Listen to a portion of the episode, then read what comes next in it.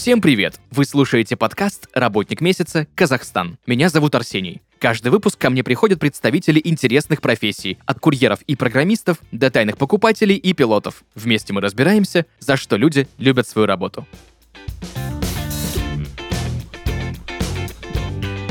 И сегодня в подкасте «Работник месяца Казахстан» Александр Полоротов, дата-аналитик. Александр, привет. Привет, Арсений. Рад слышать. Взаимно. У меня к тебе первый вопрос. Кто такой дата-аналитик и чем он занимается? Я здесь такое сделаю уточнение, да, небольшое. У меня есть э, компания, да, мы как раз-таки занимаемся, наверное, отчасти дата-аналитикой, но э, этот термин, он, в, можно сказать, очень сильно размыт в понимании, да, там у всех каждый в это вкладывает сейчас свое, а везде, где видят данные, где видят анализ какой-то, называют это дата-аналитикой. Если кратко, то мы помогаем компаниям находить ценность в данных, а, и принимать решения конкретные на основе данных.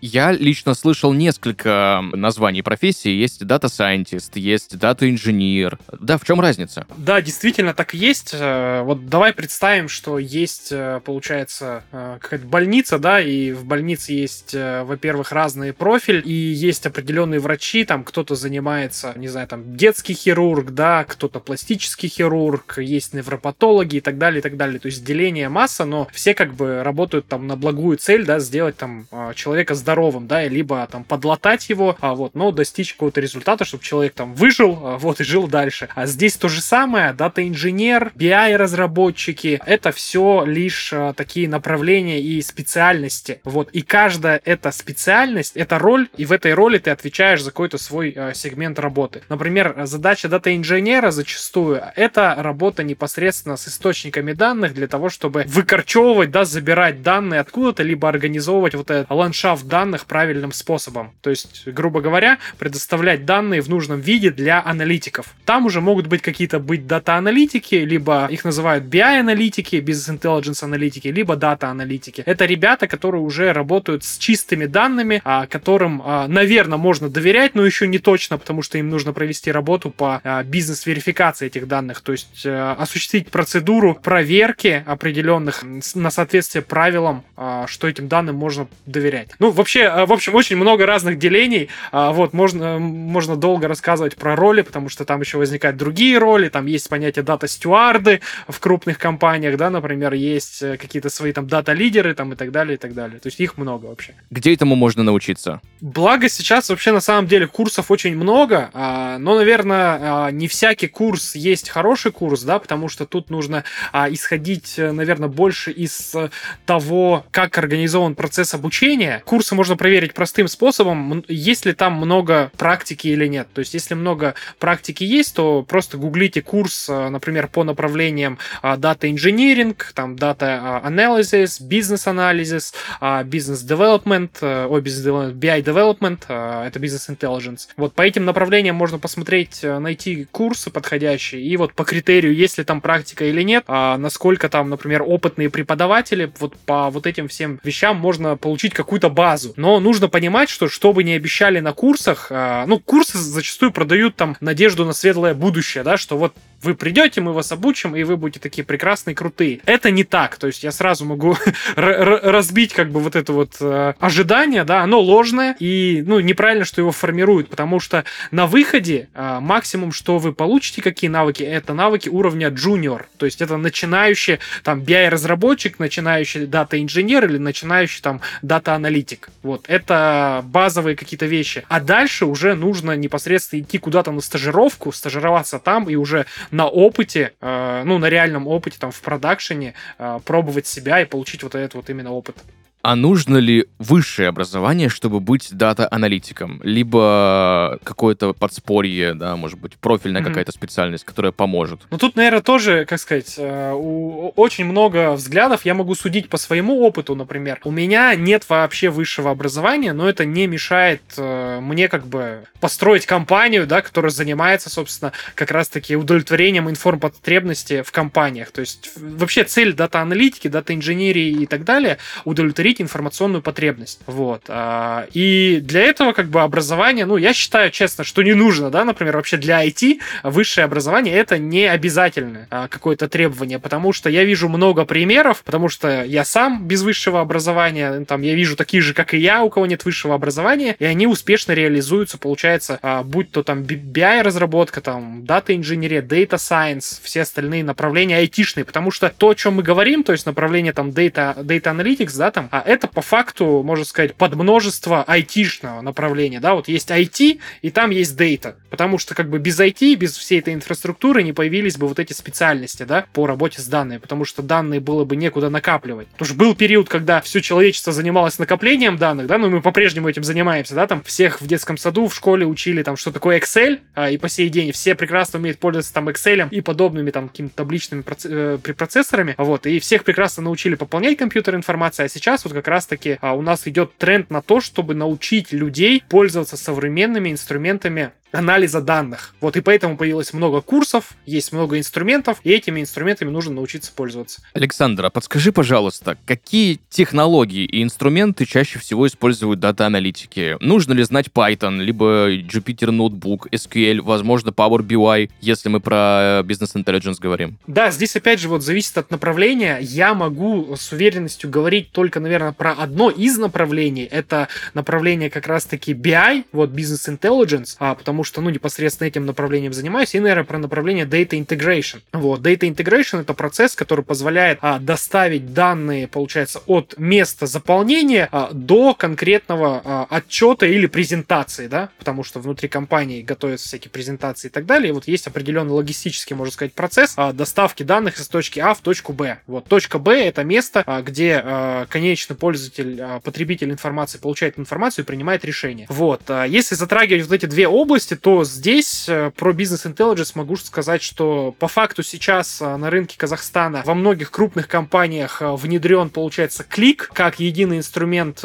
бизнес-аналитики. А, вот. Но везде также можно встретить и Power BI. А почему Power BI можно встретить много где? Потому что это довольно простой в освоении инструмент, а, и маркетинг Microsoft так классно выстроен, что абсолютно каждый знает, что такое Power BI, потому что все мы работали там с детства в Excel, вот, кто-то с юношества, кто-то с детства, кто-то со зрелых лет работали в Excel, и логическое продолжение Excel это Power BI в голове возникает. И, соответственно, во многих компаниях можно встретить продукт клик как единый инструмент, например, крупнейшие банки, а и Power BI как э, что-то, что стоит, например, там э, у какого-нибудь финансового аналитика, э, грубо говоря, под столом там на, на компе, да. А скажи, пожалуйста, как сейчас обстоят дела с внедрением BI в малый и средний бизнес? У меня вообще, честно, у меня у самого есть такое а, мнение, что BI, ну, как таковой, да, там, а, в малом, среднем бизнесе, а, я имею в виду, окей, давай, давай разделим, а, чем отличаются BI-проекты в крупном бизнесе и в малом, среднем бизнесе. А для этого нужно понимать, как я и говорил, что есть а, определенная информационная потребность в компании, а информационная потребность — это желание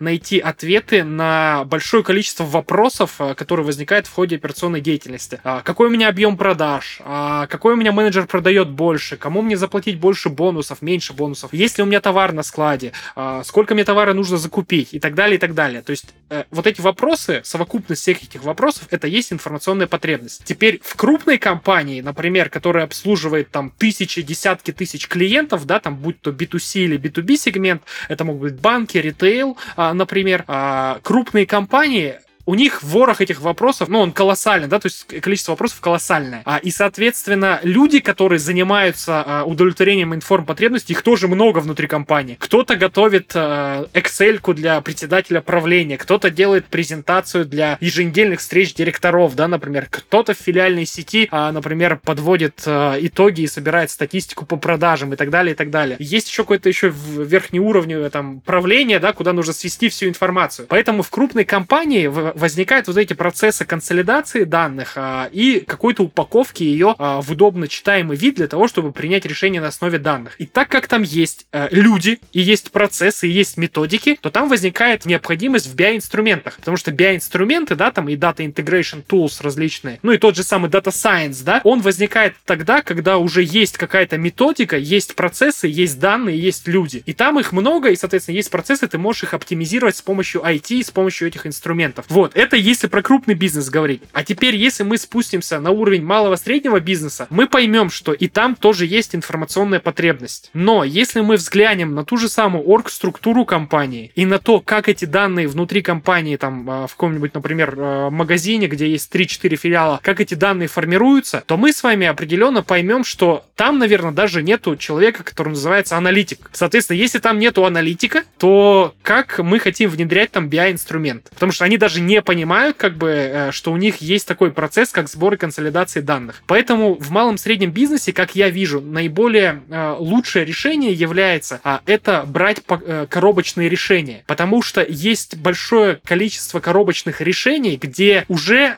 упакована определенная доля удовлетворения информ-потребности. То есть определенные вопросы, которые часто задаются внутри компании, ну, я не знаю, там, например, воронка продаж, да, например, сколько лидов у меня с какой рекламной кампании пришло, а сколько мы там обзвонили и сколько у нас э, закрылось контрактами. Вот. Есть там AMA CRM, внутри AMA CRM есть разные аналитические модули, пожалуйста, можно делать, ну, то есть аналитику получать. BI-аналитик для этого не нужен. Но есть определенный, получается, уровень зрелости самого основателя и самой компании, когда в голову приходит э, идея, что, блин, у меня уже 10 магазинов, и я хочу, чтобы мне данные поступали быстрее. Вот. И вот тогда, если у основателя там небольшой компании в голове есть запрос на это, на то, чтобы быстрее получать информацию и более правильную информацию, вот тогда появляется у самого человека уже э, какая-то потребность в том, что, блин, значит, мне нужен внутри человек, который эти Excel будет все собирать в одну. Когда у меня собр... Э, человек появился, этот человек придет ко мне, к основателю компании и спросит, скажет, слушай, я запарился собирать эти все Excel, э, есть современный инструмент, там клик, а есть Power BI, типа, давай что-нибудь из этого купим. Вот. И тогда основатель, как бы, фаундер компании небольшой, да, там скажет, блин, давай рассмотрим, давай посмотрим. Вот. И тогда уже, как бы, что-то появляется. Поэтому спрос у МСБ, он значительно меньше именно на BI-инженеров, чем у, получается, у крупных компаний.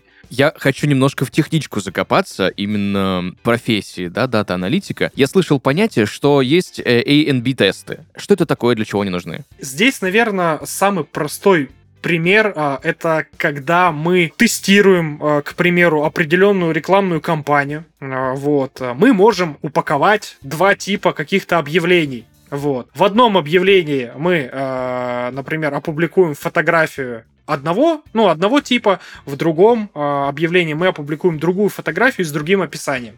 Вот. Но конечный результат, который мы хотим, конечное действие, которое мы будем, хотим получить, оно одинаково, например. То есть это получить контакт, заявку, да, например. Вот. Соответственно, с помощью IB-теста мы запускаем, получается, вот эти разные вещи, э, направленные на достижение одного результата. И далее собираем уже информацию о том, э, как себя повело то или иное объявление, получается, в рекламной кампании. И далее мы просто видим, какое из этих объявлений, оно у нас более эффективно. И исходя уже из этой информации, мы протестировали вот эту гипотезу, а, вот, что, например, а, фотка сгенерирована через Midjourney, да, там, а другую фотку нарисовал дизайнер, и вот с Midjourney, например, у нас конверсия лучше, вот, с фоткой. Соответственно, у нас есть какой-то эксперимент, а, мы с помощью АБ-тестирования проверили, получили данные, и теперь можем принять решение, по какому из этих, как сказать, объявлений нам дальше как, как эффективнее нам запускать объявления. Midjourney — это нейросеть, ну, просто да. расшифровать, если кто-то вдруг не в курсе, да, которая рисует фотографии. Что такое дашборды и с помощью каких инструментов они создаются?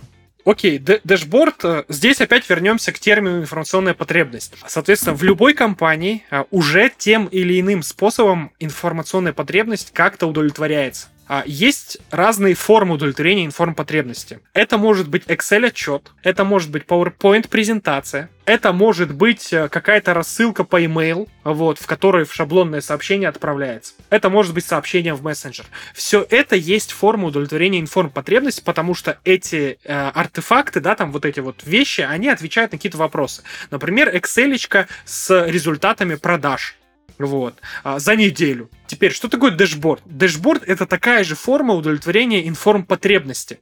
То есть она может отвечать на те же самые вопросы, что отвечает, например, Excel и отвечает PowerPoint, но в более а, читаемом виде и в более доступном виде. А, доступность с точки зрения доступности данных, то есть тебе доступно не просто а, какое-то фиксированное количество столбцов, а тебе становится доступен, грубо говоря, любой разрез, который в этом дэшборде установили. То есть это набор индикаторов. А, смотря на эти индикаторы, ты получаешь ответы на какие-то вопросы данных. А, исполняется ли у меня план продаж, кто самый эффективный менеджер и так далее. Это все есть дэшборд, а, и он обычно а, доступен тебе там в телефоне, в браузере, где ты можешь зайти в любой момент времени и посмотреть нужный тебе сигнал. Представим ситуацию. Вот э, начинающий дата-аналитик, Джун, да. например, да, приходит на работу, и у него есть какая-то аналитическая задача, которую нужно решить. Да. Ну, стандартный, стандартный рабочий день. Расскажи, пожалуйста, из каких этапов состоит решение каких-то базовых аналитических задач? Угу. А, так, окей, здесь а, можем рассмотреть, а, например, того же самого там BI-разработчика, BI-аналитика, да? Соответственно, как начинается мой день? А, во-первых, я захожу и проверяю,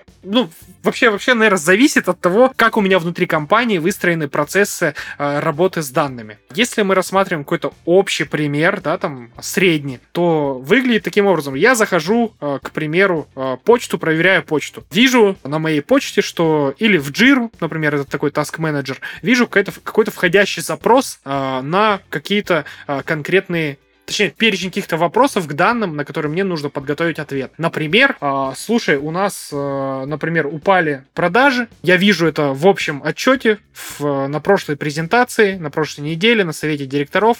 Э, нам показывали презентацию. Я вижу, что у нас продажи упали. Нужно конкретную детализацию, в каком филиале и по какой причине. Вот это случилось. Соответственно, что я буду делать? Я захожу э, и ищу, собственно, где я могу эти данные получить, в каких источниках информации внутри моей компании компании. Я начинаю смотреть, что у нас есть, оказывается, там какое-то хранилище данных, например. Хорошо, что оно есть. В хранилище данных есть какие-то таблички, в которые, грубо говоря, как в Excel, но это такие таблички, которые через другой интерфейс видно, а я ищу нужные мне данные. Так, а где хранятся продажи по филиально? Вот, то есть где прям у меня а, детализацию можно посмотреть. Я начинаю искать, спрашивать у коллег, где же эти данные лежат, какую табличку именно мне использовать, а делал ли кто-то такой же отчет до меня, а, и начинаю искать этот отчет отчет. Если такого отчета никто не делал, то я начинаю самостоятельно с помощью более опытных коллег этот отчет собирать. Я могу общаться с этими опытными коллегами, а, отправлять им какие-то запросы, например, у меня хранилище данных, это какая-то база данных с интерфейсом в виде SQL запросов, SQL или SQL.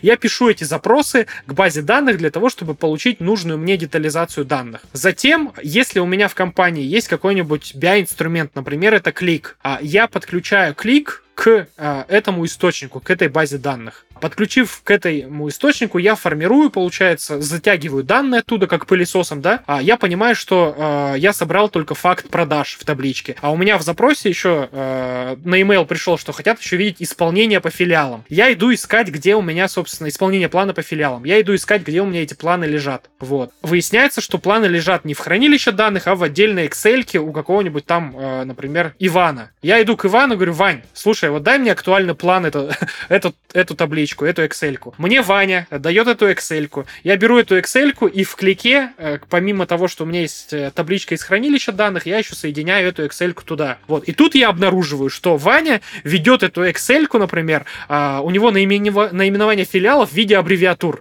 А в базе данных, в табличку, которую я затянул, то есть из другого источника, там полное название филиала. И теперь мне нужна табличка, которая будет сопоставлять. ну, то есть надо как-то привести к единой номенклатуре эти справочники. И вот я теперь занимаюсь вот этой подзадачей, то есть приведение к единому типу. Как я занимаюсь этой подзадачей? Я иду по ребятам, а, по опытным коллегам, спрашиваю, слушай, может быть, у нас где-то есть справочник филиалов, то есть справочник соответствия полного наименования с филиалами. И если такой справочник есть, это супер классно. Тогда я его добавляю в Qlik как третью табличку, собираю все эти три таблички вместе и начинаю теперь рисовать дэшборд. Да, теперь, чтобы рисовать дэшборд, есть два пути. Первый это слабоумие и отвага. То есть ты начинаешь, э, ты начинаешь просто делать красивый дэшборд. А, вот, забывая про то, что цель дэшборда это удовлетворить информ-потребность. Ты начинаешь рисовать красивый дэшборд, красивые диаграммы, красивые показатели и так далее. И идешь показывать конечному пользователю, что слушай, вот ты просил у меня ответы на эти вопросы, я вот так это сделал. И теперь конечный пользователь точно тебе скажет, слушай, это все не так, как я хочу. Почему это произошло? Потому что я начал делать это, не спросив пользователя. Потому что правильный подход это не делать красивый дэшборд, а собрать сначала весь исчерпывающий список вопросов, ответы на которые конечный пользователь ищет в этом дэшборде. Потому что красота для него вторична. Ему важно найти ответы. Соответственно, собрав перечень этот вопросов, теперь я ухожу и делаю так, чтобы мой дэшборд отвечал на четко поставленные вопросы. Потому что, например, вот ты покажешь KPI какой-нибудь показатель объем продаж. Вот я вижу этот объем продаж, и у меня следующий вопрос возникает, который это «И чё?» Ну, типа, окей, классно. Угу. Я вижу, что мы напродавали 10 миллионов. Класс. Супер. А это лучше, чем вчера? А это лучше, чем за тот же день в прошлом году? А это лучше, чем за ту же неделю в прошлом году? Вот. То есть у меня сразу возникает куча таких сопутствующих вопросов. И хороший дашборд — это тот дашборд, который на ответит на вот этот вопрос «и чё?». То есть простая проверка. Задавайте вопросы к своим дашбордам, к своему показателю. Я вижу этот показатель, и что дальше? Вот. Какое решение я смогу принять? Супер, спасибо тебе большое за такой развернутый ответ, прям технический, подробный. Прям очень круто, спасибо большое. Старался. Александр, ты вот говорил про собирание разных баз и номенклатуры, разные названия, да, разных филиалов. Это называется предобработка данных, насколько я помню. Вот именно для этого она и нужна, чтобы потом как-то все привести к какому-то единому знаменателю. Тут эм, скорее, знаешь, тут больше всего подходит такой термин есть, это нормализация данных. То есть это, это процесс нормализации данных. А, потому что а, в ходе предобработки ты а, не можешь, ну, в ходе предобработки ты что делаешь? Ты чистишь данные, да, грубо говоря. А, например, вот ты понимаешь, что у тебя в этом столбце а, номера телефонов хранятся, да? Вот, соответственно, есть определенный формат. Вот, при котором записывается. Ты приводишь номера телефонов в единый формат. Вот. А на этапе предобработки ты можешь это сделать, а, вот, заняться вот этим а, очисткой данных, то есть привести к нужному формату. То есть, чтобы технически, соответственно, все форматы были соблюдены. Что в этом столбце, например, возраст, и здесь у меня не строкой написано 40 лет, а 40. Угу. Циферка 40, например. Соответственно, это на этапе предобработки занимаюсь вот этим э, процессом.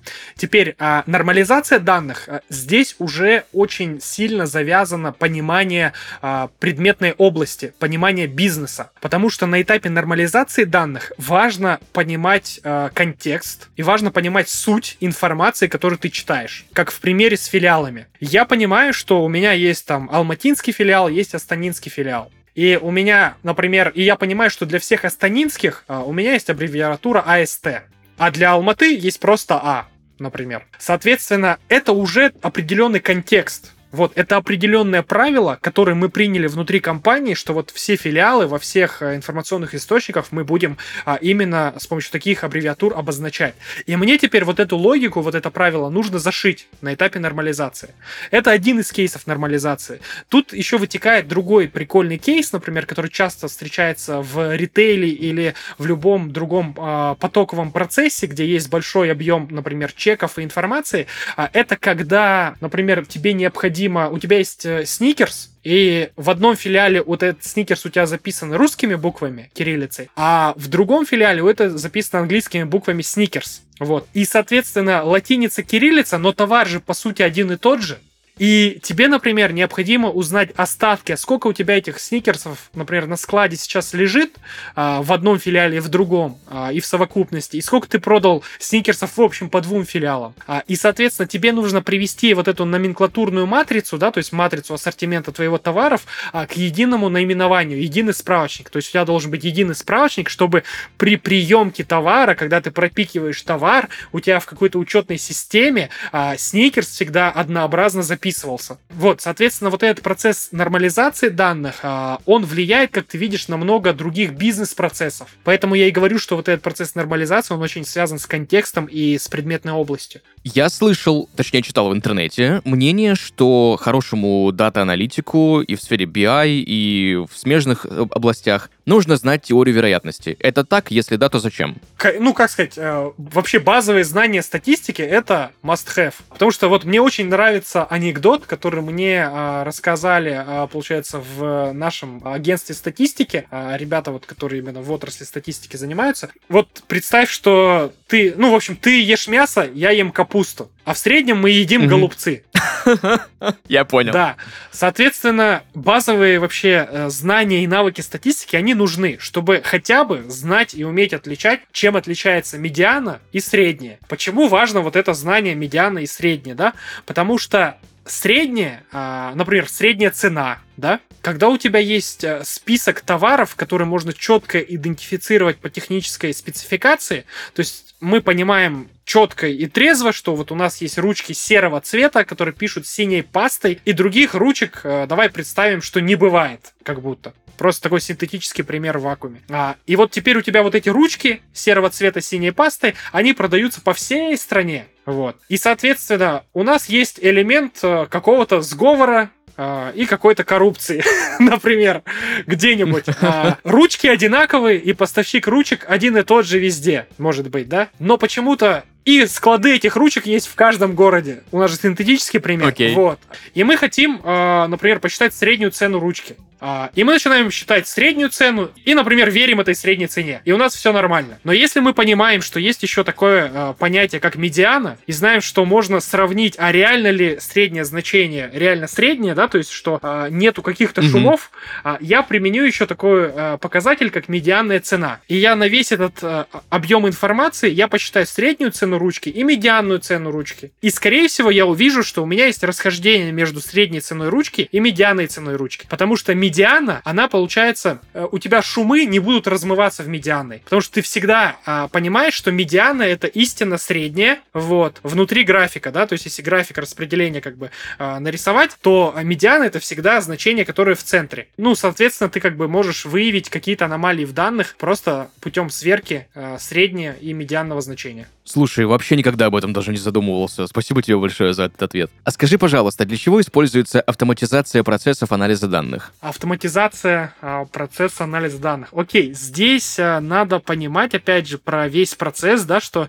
процесс можно разбить на несколько этапов. А, это этап там подготовки данных, да, там а, этап а, доставки данных до, например, до дашборда. Вот, соответственно, как я и говорил, если рассматривать в рамках какой-то крупной компании, что есть э, куча э, вопросов э, к этим данным, э, соответственно, есть куча людей, которые занимаются вот этими разными процессами, кто-то пишет запросы в SQL к базе данных, кто-то готовит витрины в базы данных, собирает эти данные из источника, а кто-то собирает эти презентации Excel. Люди тратят время на каждую это, каждую этот этап. Можно привести вообще три такие метрики. Time to report — это... А, нет, time to data — время, которое мы затрачиваем внутри компании на поиск необходимых данных для подготовки какой-то отчетности. Второй показатель это time to report. Сколько времени ты тратишь на то, чтобы э, создать, создать какой-то артефакт, ну то есть либо презентацию, либо дэшборд. И третий это time to action. Сколько времени в целом тратится на то, чтобы э, вот это все приготовилось, потом было принято решение какое-то конкретное и была поставлена задача в какой-нибудь системе там ERP или CRM, да, там продавцу. Вот, вот эти три метрики time to data, time to report и, и time to uh, action. Соответственно, при показателе time to data есть определенные процессы, которые замеряются. Это время, получается, подготовки необходимой информации, например, в хранилище данных, в базе данных, в пригодном виде для того, чтобы можно было собрать отчет а, или создать дэшборд. Вот. Так как есть вот эти три показателя, и там а, есть элемент ручного труда, так или иначе, то возникает такая идея, что, блин, а хорошо бы было бы оптимизировать этот процесс. Окей, а как мы можем это оптимизировать? И тут появляются разные идеи, разные гипотезы, как это можно сделать. И на основе как бы вот этих э, различных проблем, которые сталкивались в ручном труде, да, там при а, подготовке данных, при нормализации данных, при подготовке презентаций, дэшбордов и так далее, появились разные решения, каждое в своем классе. Там, если брать, например, а, этап Time to Report, вот,